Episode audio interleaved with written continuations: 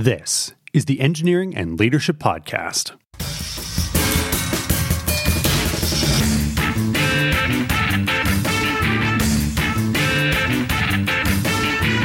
Pat Sweet here, and welcome to episode 24 of the Engineering and Leadership Podcast, the show dedicated to helping engineers thrive.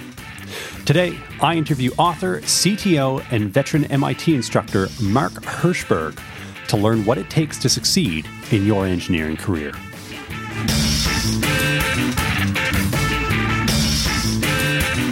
Welcome, everyone, to another edition, another episode of the Engineering Leadership Podcast. I, of course, am Pat Sweet, and I'm very excited to have you here with me today. If today is the, the first day you join me, if this is your very first episode, welcome. I'm super excited to have you here. I hope you enjoy this. I, I certainly hope you, you hear that I enjoy this. This is a lot of fun, very much a passion project for me to to help engineers, to help engineers in their careers, and particularly engineers become leaders, and and for those who are already leaders and managers, to become even better leaders and managers. This is incredibly important work to me, and I think important work to the world that we as engineers become stronger leaders. With that, I've got a really good interview lined up today with Mr. Mark Herschberg. Uh, a lot of really, really interesting insights I think one of the things that you'll hear in the interview is that Mark has been around the block with respect to the podcast interview circuit, promoting his book, The Career Toolkit. But before we get into that, uh, and, and trust me, it's well worth the wait. Before we get into that, a couple things I wanted to mention. First and foremost is the Engineering and Leadership Leaders Are Readers contest. This is something that I launched last week, and it, it's very simple. It's a way for me to start celebrating uh, National Engineering Month here in Canada. We've got a whole month that we dedicated to the celebration of engineers and the profession of engineering. So, uh, in order to participate, in order to take part in that, I'm running a contest, and it's my my leaders are readers contest, and it's very simple. It's free to sign up. All you have to do is go to engineeringandleadership.com/contest. All the details are there. All you have to do is sign up and get a ballot in a random draw to win copies of my three favorite management and leadership books. And if you go to that website, you'll also see there are lots of different ways of, of submitting additional ballots to increase your chances of winning. So again, engineeringandleadership.com slash contest. You'll you'll see everything you need to know there. And another thing that I'll mention is uh, on my website, on engineeringandleadership.com, there are a number of different free resources that I provide. Of course, there's the podcast, but if you look back, there are also a number of uh, blog posts that I have there, both for myself and guest authors. But there are also a number of free dedicated resources. And uh, what I wanted to do is, is kind of call to attention one of those, and that is uh, a free ebook. It's about a 40 page PDF ebook called Engineering Leadership 101. And it, that's something that I wrote specifically for engineers, for anyone who wants to improve their leadership skills, whether you're in a formal leadership position or not. Uh, one of the things that you'll hear today from Mark is that he believes anyone uh, can and should, if they've got it kind of in their genes, start leading from the very first day of their careers. And whether or not your position is a formal leadership one or not really doesn't matter. Uh, you can exercise leadership skills and establish yourself as a leader even in your first year of your employment. So again, Engineering Leadership 101 is a free ebook that I wrote to to help people develop those skills. So if you're interested in getting your copy of that, you just go to engineeringandleadership.com slash leadership 101. All right, let's make our way to the main content for today.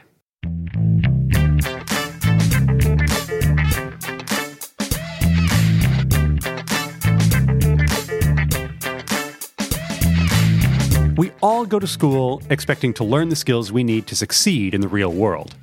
As engineers, we probably felt pretty confident that at the end of our degree, we'd be equipped with everything we needed to build strong careers and climb the ranks. Armed with knowledge of AutoCAD and second order differential equations, there'd be nothing we couldn't handle. Fast forward a little bit into your actual careers, and for anyone who's actually been in the workforce for any length of time, you know just how far this is from the truth you know that an undergraduate degree in engineering, while necessary, isn't exactly sufficient for success in a career. That's why author, engineer, CTO, and veteran MIT instructor Mark Herschberg wrote The Career Toolkit Essential Skills for Success That No One Taught You. After teaching in MIT's undergraduate practice opportunities program for nearly 20 years, combined with senior leadership experience in startups and Fortune 500s, Mark learned exactly what skills engineers needed to thrive and how to teach them. Mark has a bachelor's in physics, as well as bachelor's and master's degrees in electrical engineering and computer science, all from MIT, and was once one of the top ranked ballroom dancers in the United States. Here is my conversation with Mark Herschberg. Mr. Mark Herschberg, welcome to the Engineering Leadership Podcast. I'm so glad you came out tonight. Thanks for having me. I'm excited to be here today. Yeah, me too. Me too. There, there's there's an awful lot to talk about. You've got a, a, a book you released very recently. You've got a, a broad experience, time teaching at MIT, a lot of time teaching at MIT. I want to get to to all of that, um, but where I'd like to start is with your book. It's called the Career Toolkit, and it tackles topics that you call essential skills, things that that nobody taught you uh, as you you know as you as you went through uh, your your your career training, engineering school. Uh, how is it that you came up with these skills? How did you decide these are the ones that ought to show up in a book and and be considered essential? I first recognized it when I knew early in my career as a software engineer I wanted to become a CTO. And I realized being a CTO didn't just mean I was a really good engineer. That was part of it although frankly my ability to code these days is a lot rustier than it was 20 years ago. To be a good ceo to lead an engineering organization you have to be a good leader a good manager. You have to have a strong network know how to build teams communicate negotiate. All these skills they never taught you. And i started developing it in myself. I recognized when i was interviewing others they didn't have these skills either because no one taught me no one taught them so I need to develop it in my team. I couldn't buy, I had to build. So I started working on some content. In doing so, uh, MIT recognized the same challenge. MIT had gotten feedback from the companies we work with, and they said, look, your students are smart, but we want to see these skills in the people we hire, not just out of school in general. We can't find them. So MIT was developing this program. I reached out, I said, I heard about this. I've been working on something. Can I help? And they said, great. So I helped develop the course I've been teaching there. So the content came from both my own experience, but then feedback that we've gotten from companies saying, this is what we want, but can't find. Okay, so that's really interesting. So in the early days, it sounds like there was a bit of trial and error in that you, you recognized there was something of a something of a gap. You knew you weren't going to be coding as a CTO or CEO. That that's not how you're spending your, your days. Um, in the in the early days, what what what were kind of the the initial things that you knew had to be there that were non-negotiables that that have kind of stood the test of time? What what, what were those core skills that you knew right away you needed to develop needed to develop and, and that others needed to develop as well? I knew project management was a piece of it. And it wasn't simply, okay, we're going to create a project plan this was actually in the days before Agile, which is now common software. It wasn't just a, a Scrum board or a project plan, but really it, it's, I'm sure, more complex than this and thinking about the trade offs and how you take that all into account. Communication, I knew was important. I knew how to talk to engineers. I also knew when I would talk to non engineers, I'd lose them. Somehow we weren't connecting. I knew I had to overcome that. I didn't quite know why. And then, of course, leadership right? We, as young people, we see, well, this person really stands out as a leader. We may or may not feel that we're leaders. We might not be able to identify what makes them a leader, but you can kind of, I know it when I see it. And I knew I had to figure that out and develop it in myself. So, you know, you, you didn't have the benefit of having this book. you, you had to write it. So, how did you go about this this journey of developing these skills? Who, who did you turn to? What did you do uh, in order to better yourself in, in, in these aspects? Not only didn't I have the book, I didn't even have most of the web because this was 20 some years ago. The internet was around and the web was around, but in the early stages. So there weren't a lot of online resources. There weren't great podcasts like this one. So what I did, there were some books, and I started reading any book I could get my hands on. I list a number of them. In fact, on the resources page on the website, I list a lot of books that went into creating this that influenced me, even some books I didn't reference but that influenced me. And then I would go to talks, I'd go to events. And once I started teaching at MIT, the great thing about teaching is you learn when you teach. I might have known a bit, but there were other people who knew other things I didn't know, and I was able to learn even as I continued to teach throughout the years at MIT and elsewhere. Yeah, I think that's a great that's a a, a great idea. Is any regardless of what skill you're talking about, if you can find an opportunity to to teach or or mentor others in it, that's a that's a fantastic way to really solidify things in your own mind. That's uh, that that's great. I'm really glad you brought that up. Well, one of these skills that you mentioned right off the top was was leadership. That's something you identified immediately as something engineers, technical folks don't learn but absolutely need if they're going to progress.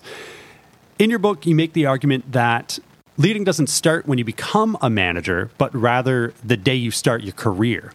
And I thought that was really interesting. What do you mean by that? How, how can you how can you start leading on day one? How does that work? A common misconception is that leadership is positional. You don't become a leader until you have a certain title director, VP, whatever the title might be. And people with this attitude think, well, I'm just going to sit quietly and wait for my turn. And okay, now I've got the big chair. But when we teach leadership, those of us who research it, who teach it, who understand it, we know leadership, true leadership is influential. It's not the authority that comes from a position, is the influence that we can put out when we think about the greatest leaders in history, when we think about people like Gandhi and Martin Luther King, they had no authority. They didn't hold elected office, they didn't have millions of dollars. What they did is they said, I have a dream, right? I have a vision for the future. And they inspired people to come along. That is true leadership. And all of us can do it. You can be the most junior person on your team and say, hey, wait a second, I have an idea why don't we build it this way? And if you can convince people, you have now led your team. You might not have done all the execution to deliver, but you've led your team in a new direction. And all of us can do that day one. That's that's fascinating. So so it's more about it's more about your influence on the team than it is the the the name on the business card, so to speak. True leadership is influential leadership. Now it's augmented when you also have authority, authority to hire people or spend money but you can be a leader without that formal authority that you get from the position. So, what would you recommend someone who really wants to hit the ground running? They want to establish themselves as a leader, particularly early career folks. What are some concrete uh, examples or ideas that you can offer to to really uh, give people so that they can take it to the office tomorrow, so to speak, to to really try and, and and and establish themselves and get started down that road? I'm going to give you an exercise that we do in the book. So be prepared to pause. I want you to think for a moment what are the qualities you look for in a leader? So pause this podcast and write down as many qualities as you can think of. Take two minutes to do that. Okay, great. You've got that list. Now I want you to make a second list. Imagine you're a leader, you're picking people for your team. Write down all the qualities you want in the people you are picking for your team. So pause again for another two minutes or so. Okay, so now you have these two lists the qualities you want in a leader and the qualities you want in a follower. Here's the punchline. I hope you did it, or you're not going to get as much out of this experience. If you haven't, last chance to pause those two lists are going to look remarkably similar. The traits that we want in a leader are the traits that we want in a follower. And so you can develop your leadership skills by focusing on any of these individual skills and working on developing them and getting stronger and more proficient. So you can work on your leadership from day one, even if you don't have, here's the idea to take us in a new direction, work on the individual skills. See, what I really like about that, and, and for those of you who didn't pause, maybe you're driving, um, it's okay. You can come listen to this again later. The podcast will be here for you. Well, one of the things I really like about that exercise, Mark, is that everyone's list will look a little bit different right? What you see in a leader that you admire or in a follower that that you admire might be different from someone else, and and I, I suspect that that's intentional on your part because there's more than one way to lead. There's more than one style of leadership, and you don't have to, in my experience anyway, fit a particular mold in order to to be considered a leader. Would you agree with that? Yes, and let's actually dive into that a bit because this is a really important point. There are many styles of leadership, and we're all different. And this is what trips some people up when learning leadership or some of the other skills I talk about in the book. We are so used to learning by information transfer. What do I mean by that? When I think about my electrical engineering classes, they would explain here's how to do a Fourier transform, and they'd sit there and show the formula, and then we'd record the formula, we'd apply the formula, and we just memorize the formula. That's how it worked. When you learn some new tool, some new technique, is information transfer. An expert stands in the front of the room or on a podcast and says, do one, two, three, and now you've done it. When it comes to leadership or communication, negotiation, networking, all these are skills. There's no one, two, three, and now you're done. Here's a formula for being a leader. It's not that simple. So we have to adjust how we learn. And this is something, unfortunately, schools don't do it. And a lot of organizations, when they try to do this training, they don't do it well. The way we teach at MIT, the way top business schools teach, we use a peer learning model. What you want to do is create a group of people. You can do it within your company, your organization. You can do it with people outside of your company, maybe create a local meetup group or just some other organization or uh, collection of people. And you want to take some content and discuss it get these different views. So you talk about, okay, here's the situation. Pat, how would you go and lead? Oh, that's really interesting. You know, I would have done it totally differently. And we learn our different styles. I might adapt some of what you're taking. I might not feel comfortable with it, but even just understanding how you're doing it, I'm going to now identify that in other people and say, oh, you know what? I see what she's doing. Yeah, I wouldn't have thought of her really leading doing that, but I get it because this works for some people. So what you want to do, create these learning groups. And on my website, there's a free download for how you can think about creating them. or the questions to ask? Now, you can take my book and take pieces of it and go and use that as the impetus for it. But I don't want this to come off as he's just trying to sell more books because you don't need to use my book. You can use any other book out there, the ones I list on the website, any books you like. You can have articles, blog posts. You can take great podcasts like this one and after you listen to each episode on this podcast, discuss this with your peers. The important thing is that you get these multiple perspectives that you were talking about earlier, and you discuss with other people to get that more comprehensive view of leadership or these other skills. No, I really, really like this. And, and I myself, within the last year, uh, have benefited from that exact method. Um, many folks who listen to the podcast know that I earned my, my PMP designation last summer uh, after a failed attempt a couple years earlier trying to study on my own. I just it was very hard to to maintain that momentum. One of the core differences in my approach last year was that I brought others along for the ride. I found a couple other guys at work who wanted to get the designation and we set a schedule, went chapter by chapter, and at the end of each chapter got together to talk about it and challenge one another and discuss the ideas. What do you think that meant? How might that apply in our world or our industry? And I, I got to say, I got so much more out of that experience by figuring out a where I was wrong, right? Which y- you don't catch until you talk to other people, or challenging other people's ideas or interpretations of something. The the the, the learning goes much much deeper. I, I think that's a I think that's a great idea. And one thing uh, I'll, I'll mention here is that you've mentioned a number of resources on the website. I'll be having I'll be putting links to all of this in the show notes, so it'll be very easy for people to get to it. Uh, really, really happy for you to be sharing all this. One of the things that you, you've talked a lot about is the um, the, the non-linear nature of a lot of the skills that that we don't learn that that we really do need to, and leadership being one of them. And one of the other things that you suggest in in your book is that the hardest part of management is the people.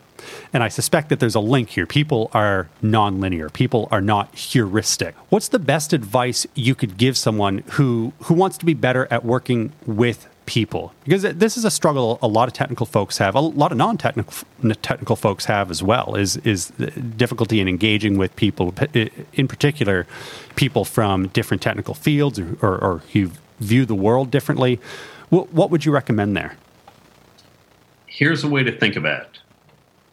We typically have in our engineering approach there is the right way to do something.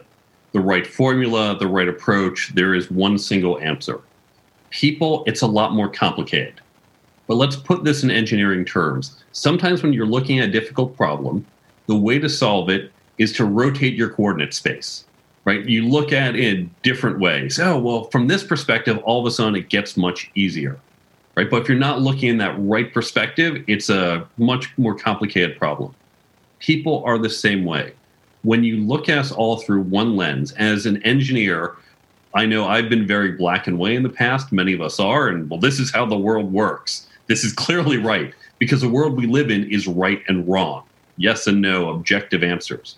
When you do that shift and you start to view people through different lenses, you start to say, okay, from my logical lens, what you're saying doesn't make sense. But if we look at from a different perspective, maybe it's an emotional perspective, maybe it's a perspective of different values, maybe it's a perspective of different assumptions, all of a sudden what you're saying becomes much more logical within that framework you're using. Understanding different people, understanding their motivations, how they think, their values, this is key to understanding people.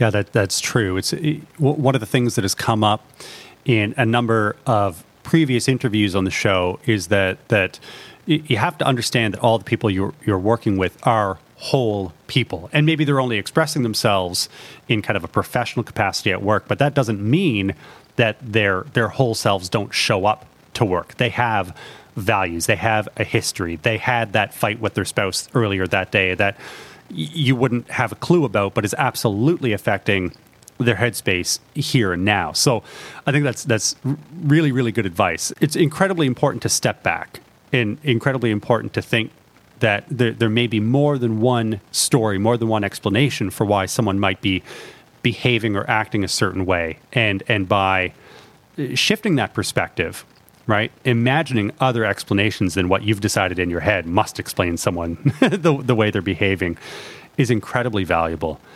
I want to shift gears a little bit to something maybe a little bit more more comfortable for uh, a lot of engineers, and that is uh, that's uh, operations management. And this is something that I, I'm very passionate about. I'm passionate about continuous improvement. I'm passionate about process.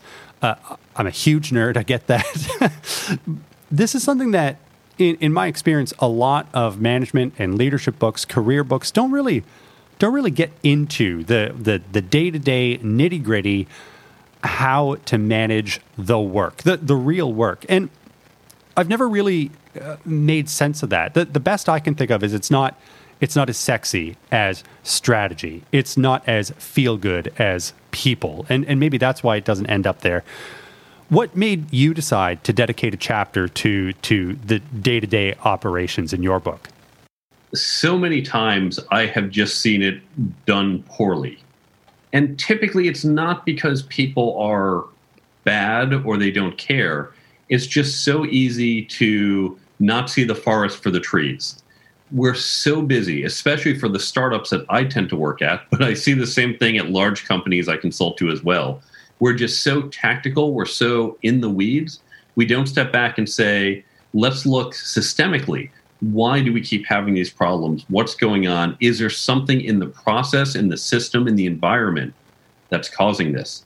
I remember reading a Harvard Review article, Harvard Business Review article, that said most executives spend less than one day a year on strategy right? And these are executives and strategies, their big picture version, and they can't focus on it. So those of us who might not be at that top level, who might be in that middle manager level, how are we going to focus on our strategy? For us, it's not the corporate strategy; it's our it's our process. It's the bigger picture.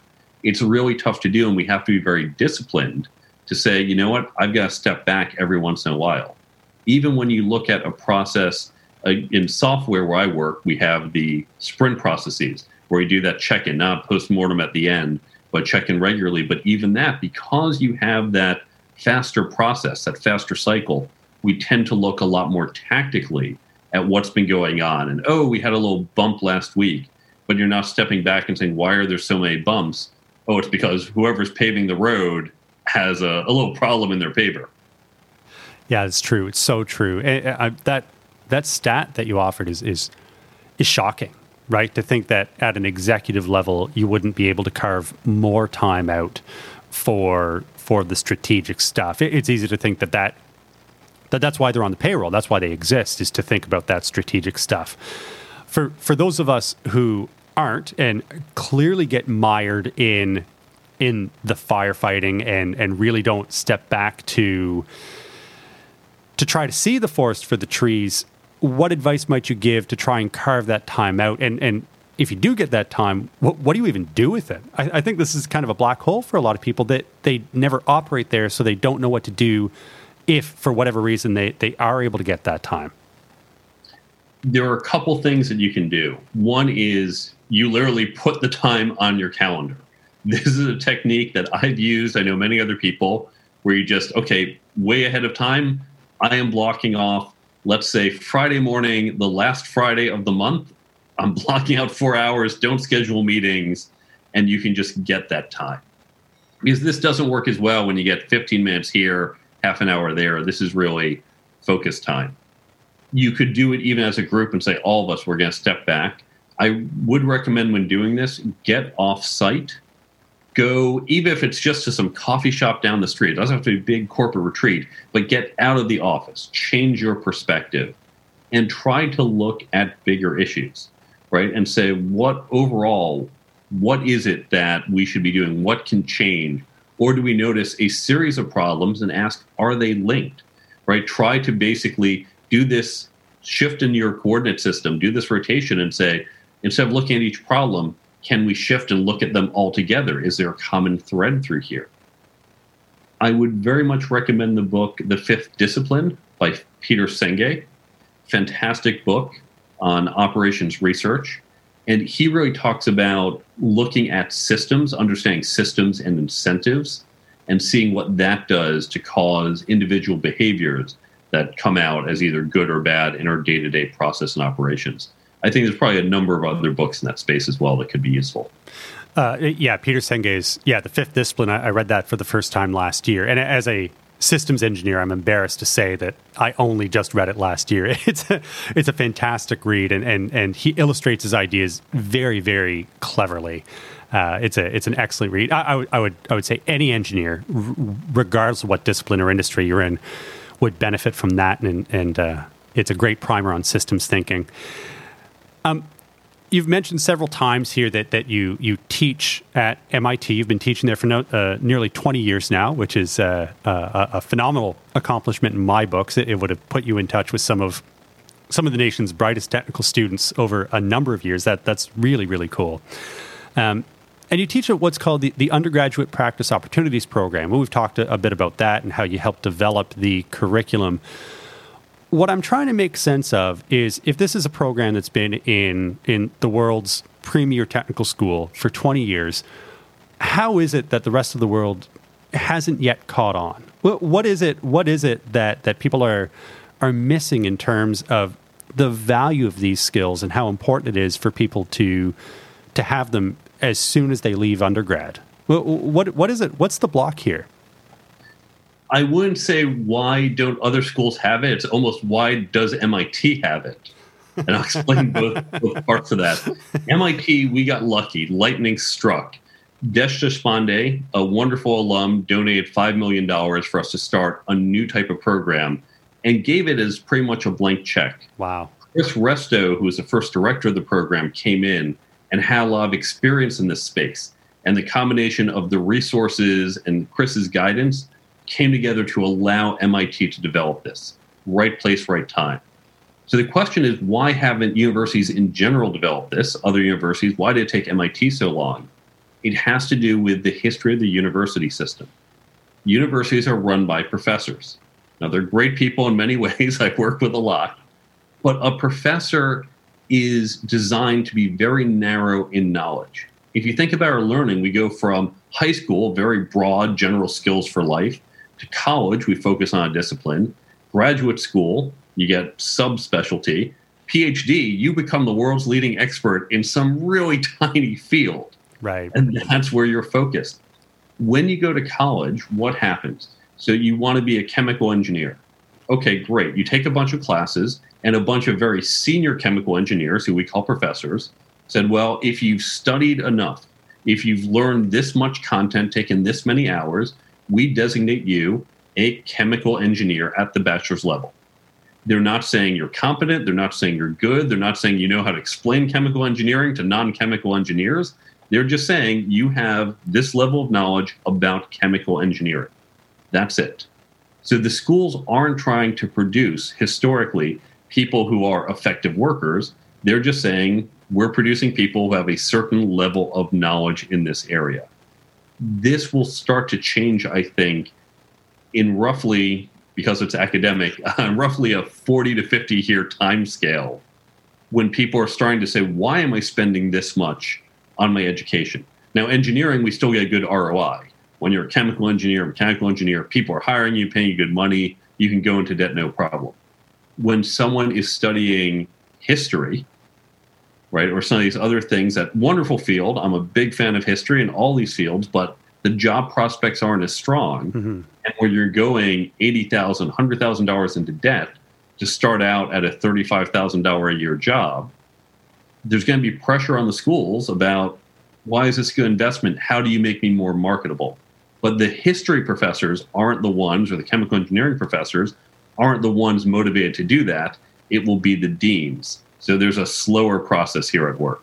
Right. And, and, and one of the other things that I think is really interesting that is taking place before our eyes is the emergence of massive open online courses. Companies like Coursera and EDX, Google is now offering very high level certification and training for dirt cheap. Uh, project management certification being one of them. Um, I, I, think it's really interesting what you're saying here. The the idea that education ultimately will need to keep pace with what industry demands. And what industry demands of its technical folks, like you and I, is that we become, I, have heard the term T shaped engineer, where you've got the, the, the leg of the T is your narrow but deep area of technical knowledge. But then you've got this, this, uh, this hat across the top where you do have a little bit of knowledge in a great number of areas. And I think more and more that will have to be the model if if schools are going to continue to uh, frankly, be competitive in a very, very crowded marketplace. The way I think about that model, think about a rectangle. We're going to do a little math problem here, but I know your audience can handle it. Love it. Imagine you have a rectangle that's four by 10. You need to increase one of the sides by two units, and you want to maximize the area. Do you increase the four or the 10? Well, you increase the four. Absolutely. And I'm sure everyone in the audience got it right. okay, conceptually, why? What's happening? It's not just, well, okay, the math works. When you increase that four, when you increase the short side, you're adding two units. Those two units are amplified by that long side. Mm-hmm. If you increase on a long side, you're amplifying by the short side.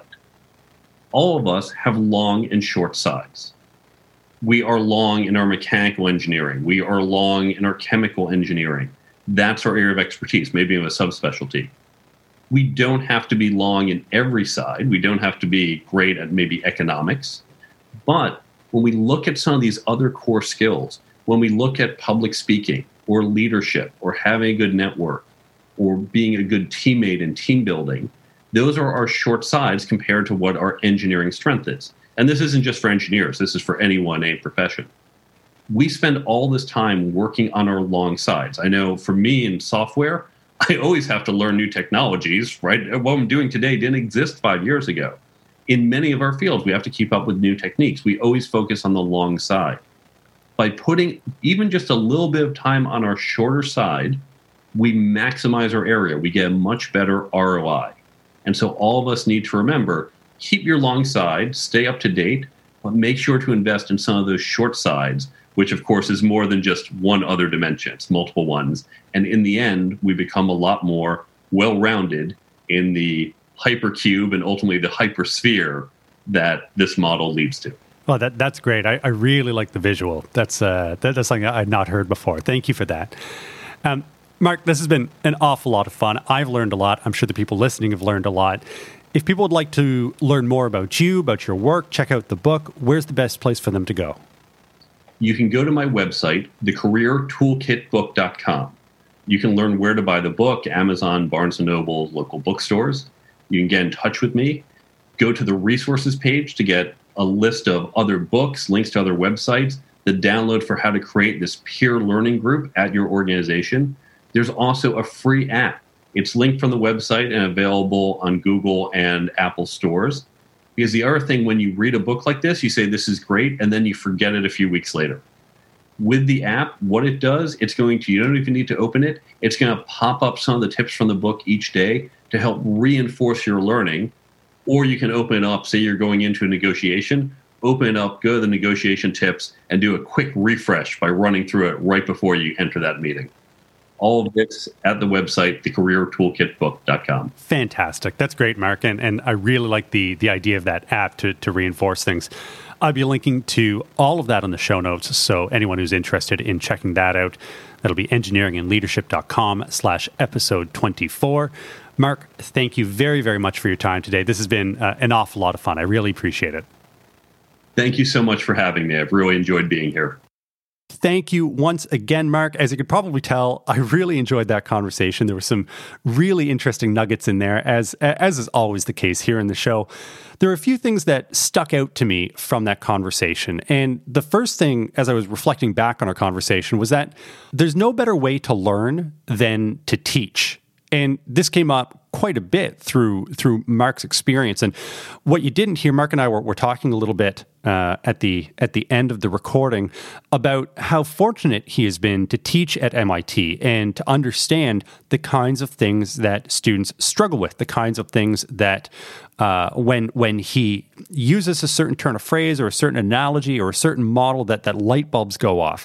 He's had that opportunity to see that live for 20 years. So, really, writing the book at least the first draft was pretty straightforward. It was just a matter of sitting down, doing that that brain dump, and really getting all of that knowledge he already had on paper. So again, that exercise of teaching was hugely beneficial for him. And this is something I think translates very well in any other aspect of our lives. If you really want to know something, if you really want to go deep on a particular t- topic, get to a point where you can teach it and then teach it in it doesn't have to be at a university it could be a lunch and learn at work it could be very very simple but it's incredibly incredibly powerful the other thing that I really liked, he mentioned this at the very end of the interview, was that rectangle analogy. It, it was a really great way of illustrating how bolstering some skills can act as a catalyst for all of these other skills that you have. And in the case of engineers, often our softer skills, our business skills, communications, project management, negotiation, these are all things that if we do a little bit better in these skills, it really unlocks a huge amount of potential that is already stored up in our, our technical expertise. So I really like that analogy. That was great. I also really liked his advice on creating space to think at a higher level. He mentioned uh, going off site for strategic level discussions and just the value in separating yourself physically from the day to day so that you can think about things other than the day to day. It's incredible how the environment that we create to facilitate work really typically only facilitates a part of the work and typically it's that that day-to-day work and by physically removing yourself, by creating a new atmosphere, by disrupting those day to day routines, it allows, again, it kind of acts as a catalyst for thinking about things differently. And I, I, find that incredibly powerful. Many of you know that my wife and I go on, on annual uh, family retreats. We have our own annual general meeting, and it's very, very simple. And I know this, this is incredibly nerdy, but it's true we'll book uh, a little bed and breakfast or, or even a, a meeting room at one of the local libraries just to separate ourselves from the day to day hustle and bustle of the home. And what that does is that allows us space to think, to think about things like values and our mission and, and the kinds of big projects that we want to tackle over the next year. The same thing applies at work. In fact, we, we borrowed that from the the corporate world, right?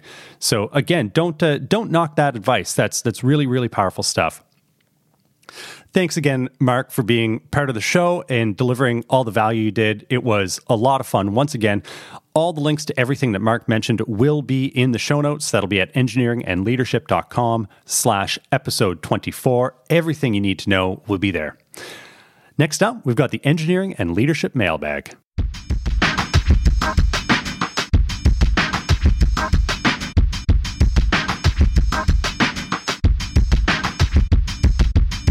Well, my friends, you know how this works. This is the part of the show where I read your messages and answer your questions. I promise to read absolutely everything you send me, and I promise to share my favorites here on the podcast. There was a note from Esteban Solorzano, who wrote on LinkedIn to say he was a first time listener. Welcome to you, Esteban. Thank you very much for writing. Esteban is a fellow CSEP, a systems engineering professional, which is a, a designation given out by the International Council of Systems Engineers. Uh, I'm also a CSEP, so it's always fun to see uh, to see others who have that designation. So thank you very much for writing, Esteban. Glad to have you along.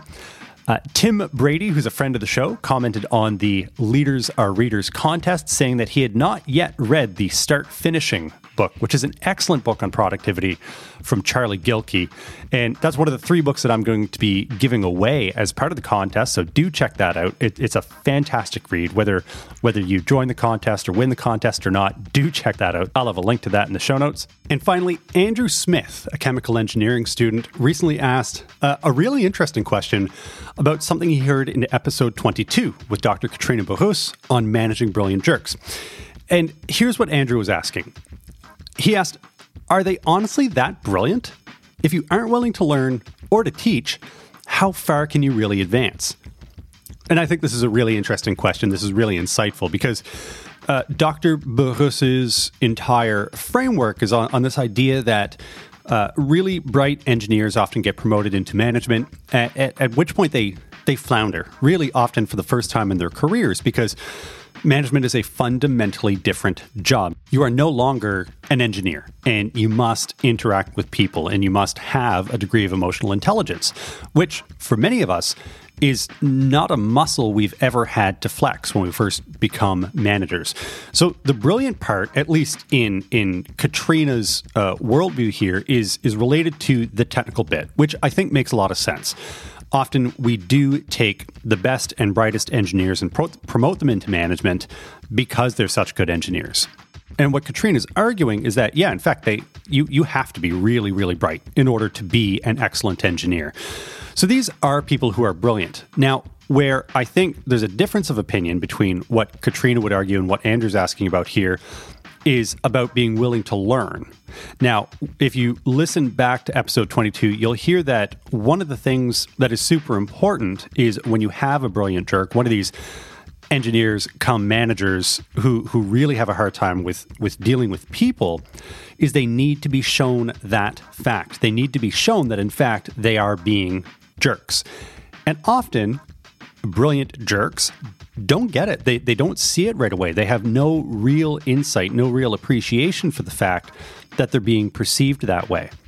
Once they do, however, there's a switch that often can get flipped because you have to remember these are high performing people. These are people who have worked very hard, who care a great deal about their own success and their careers and, and the success of their organizations. And once they realize that there is some issue, typically they're very driven to solve it. It might not be easy, it might not be fast, but when uh, when presented with this challenge, many brilliant jerks want very desperately to address any kind of skills gap they have, any kind of deficiency.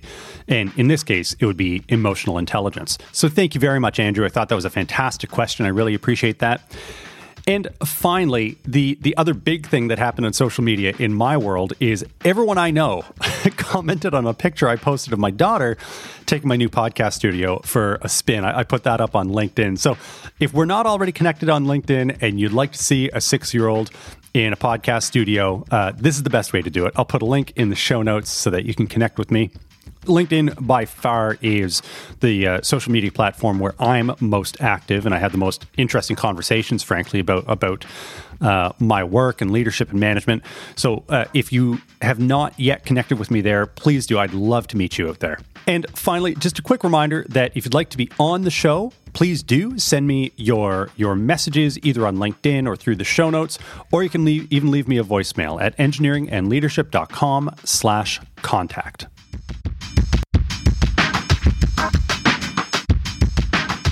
That is all the time we have for the show today, my friends. Thank you once again to Mark for joining me on the show today. Uh, as always, it was an absolute blast. I'll be back next week with our next episode. If you enjoyed the show, it would be fantastic if you could leave a review using whatever pod service you use.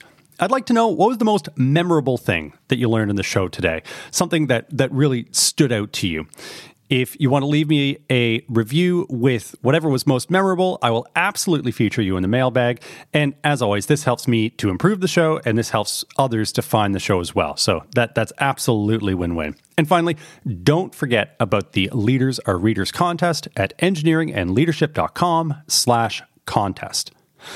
For more information and links to the resources mentioned on today's show, just go to the show notes at engineeringandleadership.com slash episode 24. And until next time, this is Pat Sweet reminding you that if you're going to be anything, be excellent.